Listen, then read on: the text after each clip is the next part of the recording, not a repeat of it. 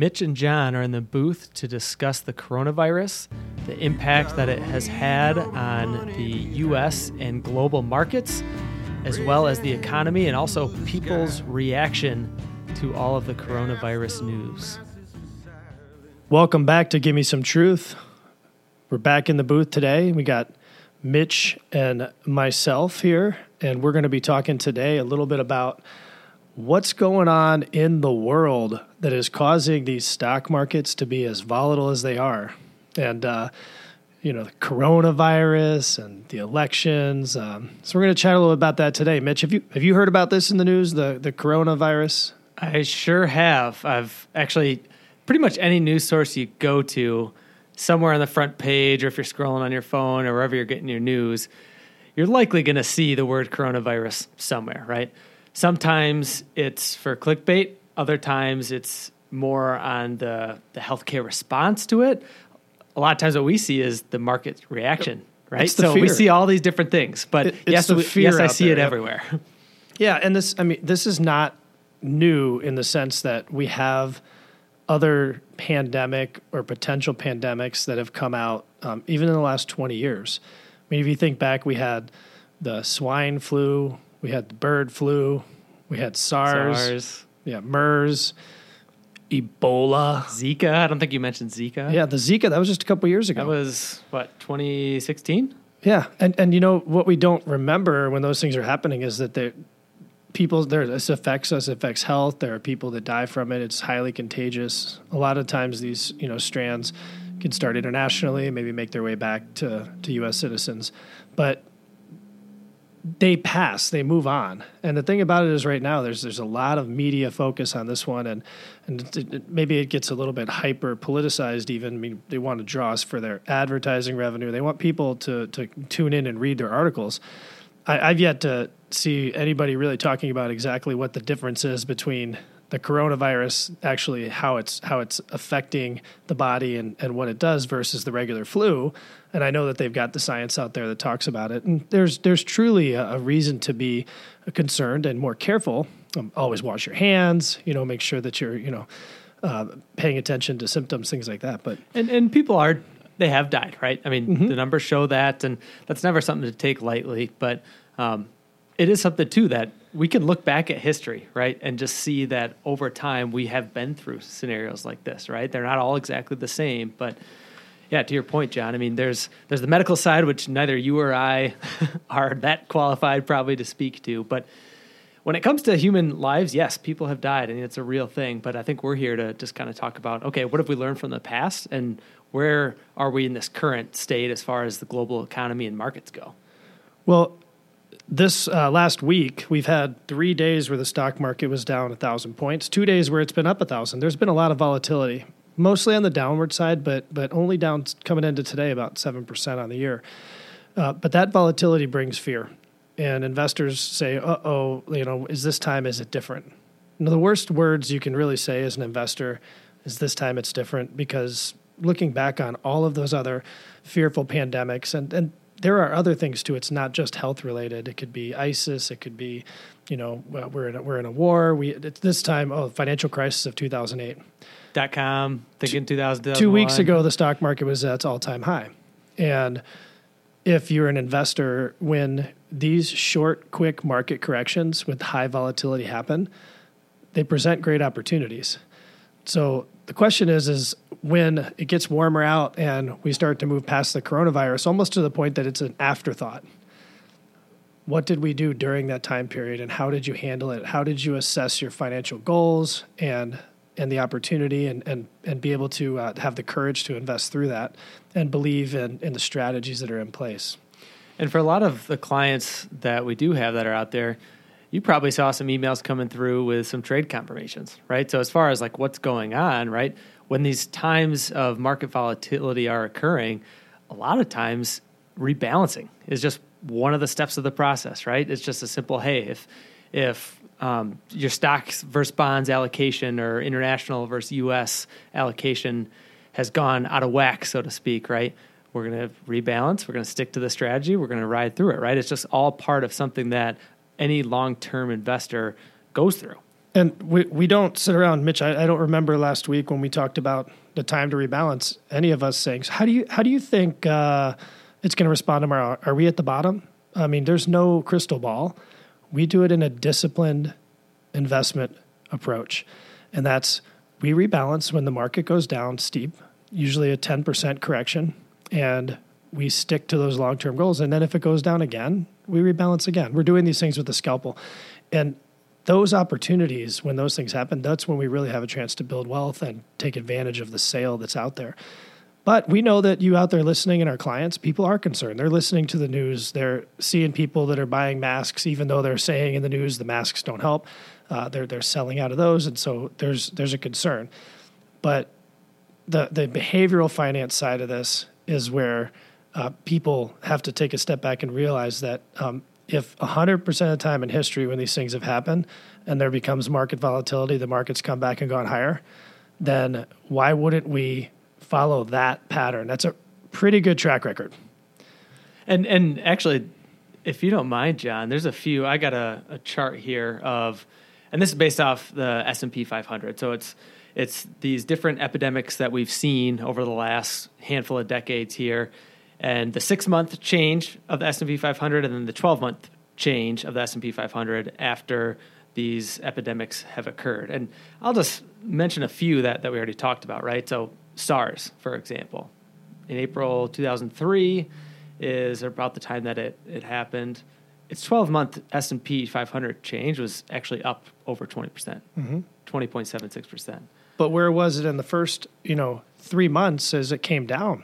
Yes, it did. And and and and there's also times too where it doesn't recover in a 12 month time period. So even if you go back to the 80s with HIV/AIDS, it was actually a 12 month period was down 16 and a half percent, right?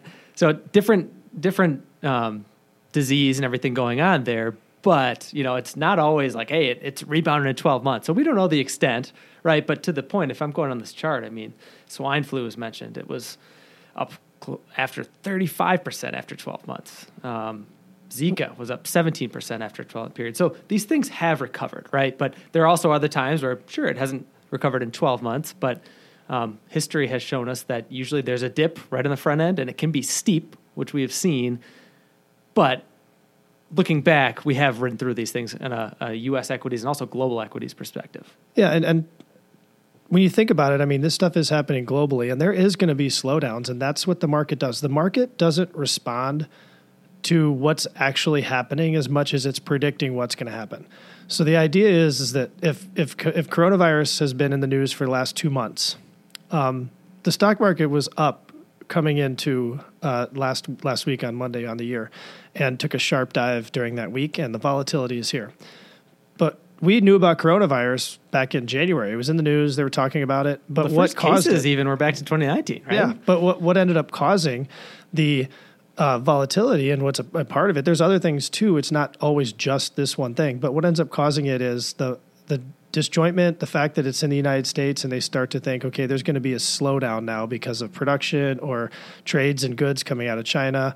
Um, and if they and if the if the investing if that if the marketplace is showing that there is potentially going to be a slowdown, you see a sell off we don't know if there's actually going to be a slowdown. More than likely, there will be. But we have a resilient economy. It's growing over 3% right now. We have unemployment under 4%. So, why would the market be going down or be volatile as it's predicting in the future that's what's going to happen? And we're probably closer to a bear market, which is down 20%, than we are to this expansive, growing uh, 100% return in a couple years on the stock market. So, but we need those type of marketplaces to be able to rebalance into it and make money. And that's why we don't put all of our clients' money in the stock market.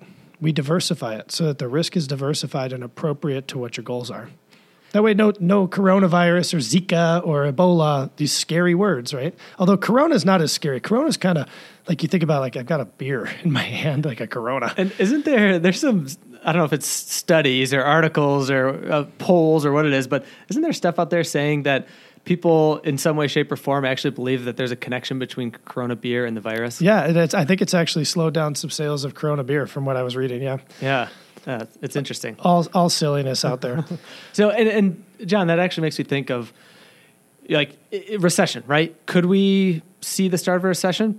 Potentially, right? With a global economy, China, of course, is has a larger GDP of the worldwide economy than they did back in 2003 when SARS was going on, right? A lot of people and their supply chains linked back to China. So shipments are being delayed and or canceled in some cases, right? There's there's economists out there, one being Brian Wesbury of First Trust, for example. He seems to think that yes, first quarter, maybe even second quarter, there's going to be a slowdown. Inventories are going to be depleted. But ultimately, once we get through this, once healthcare catches up, right, once we get this thing under control, then actually there'll be an acceleration on the back end of the year to almost catch up. So he's of the belief that he's still pretty bullish on the global economy in 2020. It just starts off slow slash you know negative in the first quarter or two. Well, and they also yesterday um, uh, two days ago, the Fed decided to cut interest rates by a half a percent. It was the steepest cut that they've had since 2008. And generally, when the Fed is cutting interest rates, it's to boost up and, and help the uh, stock market and help companies. It makes money cheaper.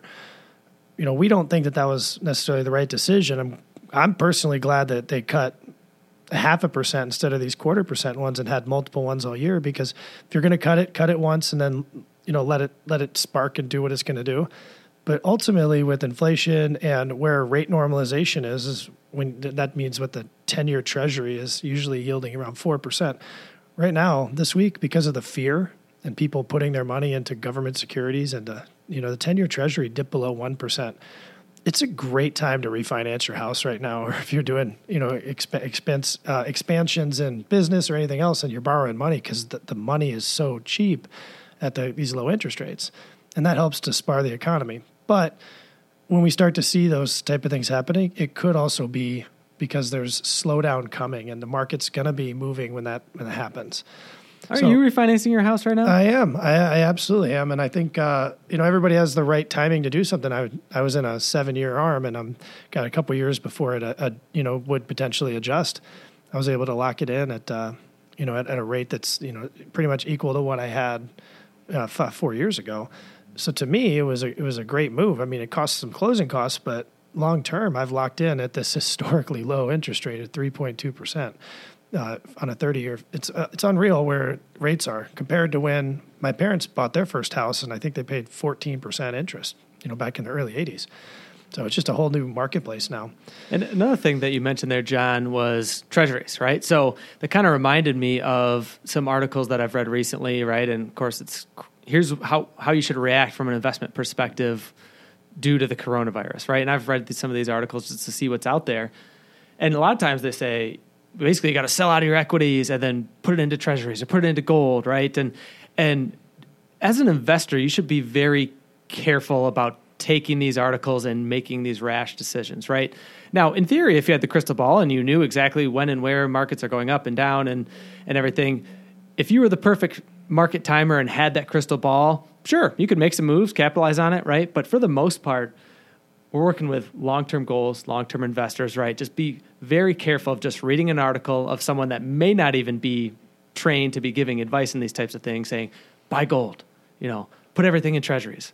I know people back from 2008 that that put their money in gold pretty much at the bottom in 2009, early 2009, and then for the next decade kept it in gold and commodities and things and you could have just kept it in the US stock market or just a diversified portfolio and would have been much better off. So just be careful to those listening when you see some of those clickbait type articles and making rash decisions.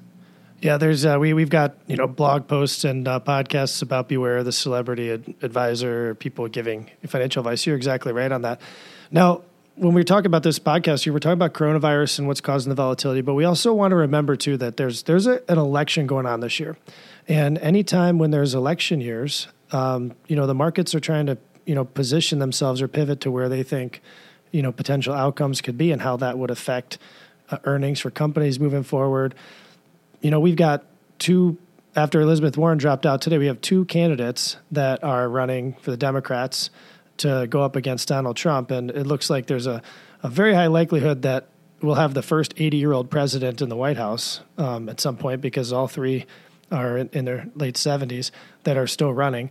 But at the end of this year, you know, the market's going to have, you know, a couple more of these corrections. There's going to be volatility and there'll be some smooth periods. and we don't know where it's going to end up, and we don't predict on that. If it goes down and it's down eight months from now, we're gonna we're gonna rebalance for our clients and take care of it. But in those election years, it's it's a great opportunity to sit back and and uh, you're you're watching, you're trying to figure out you know which direction you want the country to go and who you're going to support. Um, the stock market is is predicting where they think the sentiment's going to be and where things are going to play out later in the year. It, it doesn't have emotions or feelings. It's just irrational and bipolar. but over time, has shown to be a great pay, place for people who are willing to be long term investors to sit back and grow their wealth. Well, John, does Trump bump ring a bell?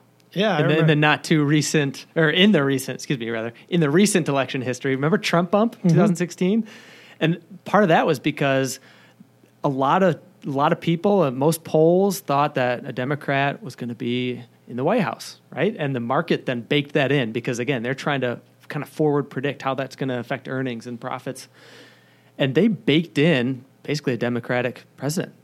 But then all of a sudden, what do we have? Trump gets elected, right? And the instant reaction was the Trump bump because of the talk of okay, well, taxes are going to be lower, and well, the instant reaction, Mitch, was the market went down overnight. That's, that's true. The futures were destroyed that evening. They were. I do remember that. And then the next morning, we came into the office, and the market was up uh, 200 points at the end of the day. Um, and and over time it's going to do what it's going to do but you're exactly right. The trump bump he loves to take it you know credit for all this it's never really the president or that there's there's they have an effect on it but it's people out there working and people out there buying and producing and hard work and, and creating jobs. Good economic policies from our government or good monetary policy from the fed helps to create that you know the machine that's moving but you have to have hardworking people out there. You have to have people willing to go out and buy stuff and spend their money as well and save.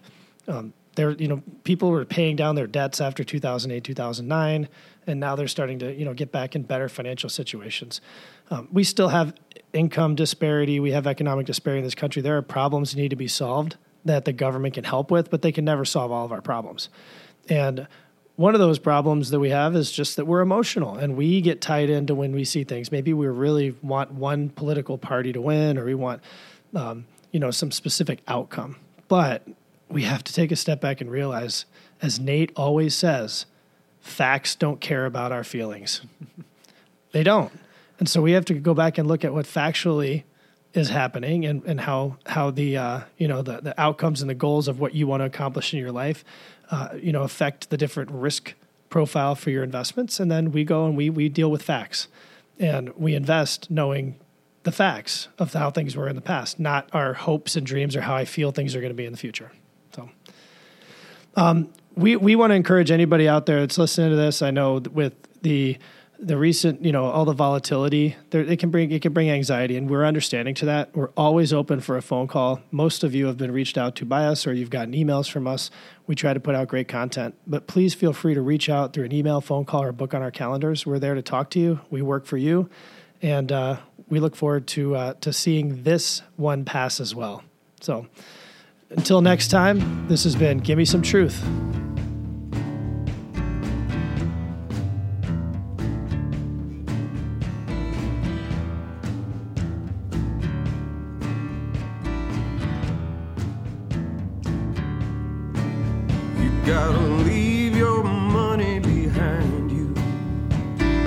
Raise your hand to the sky.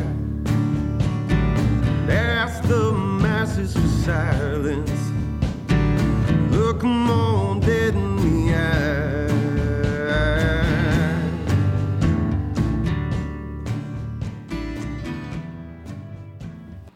Advisory services are offered through Walkner Condon Financial Advisors LLC an SEC registered investment advisor. Clint Walkner, Nate Condon, Jonathan Jordan, Mitch DeWitt, and Keith Poniwaz are investment advisor representatives of Walkner Condon. Guests on the podcast are not registered, and their participation in the podcast are limited to unregistered activities and will not provide any advice that is investment related, nor should any comments that guests make be construed as giving investment advice. Content should not be viewed as an offer to buy or sell any securities mentioned or as legal or tax advice. You should always consult an attorney or tax professional regarding your specific legal or tax situation. Walkner Condon Financial Advisors LLC is not engaged in the practice of law. Whenever you invest, you are at risk of loss of principal as the market does fluctuate. Past performance is not indicative of future results. Purchases are subject to suitability. This requires a review of an investor's objective, risk tolerance, and time horizon. Investing always involves risk and possible loss of capital. Long-term care, estate planning, insurance products, and tax advice are not offered through Walkner Condon Financial Advisors LLC. Walkner Condon works on a best efforts basis and does not guarantee any results. Past performance does not represent future results. Please see walknercondon.com for additional disclosures.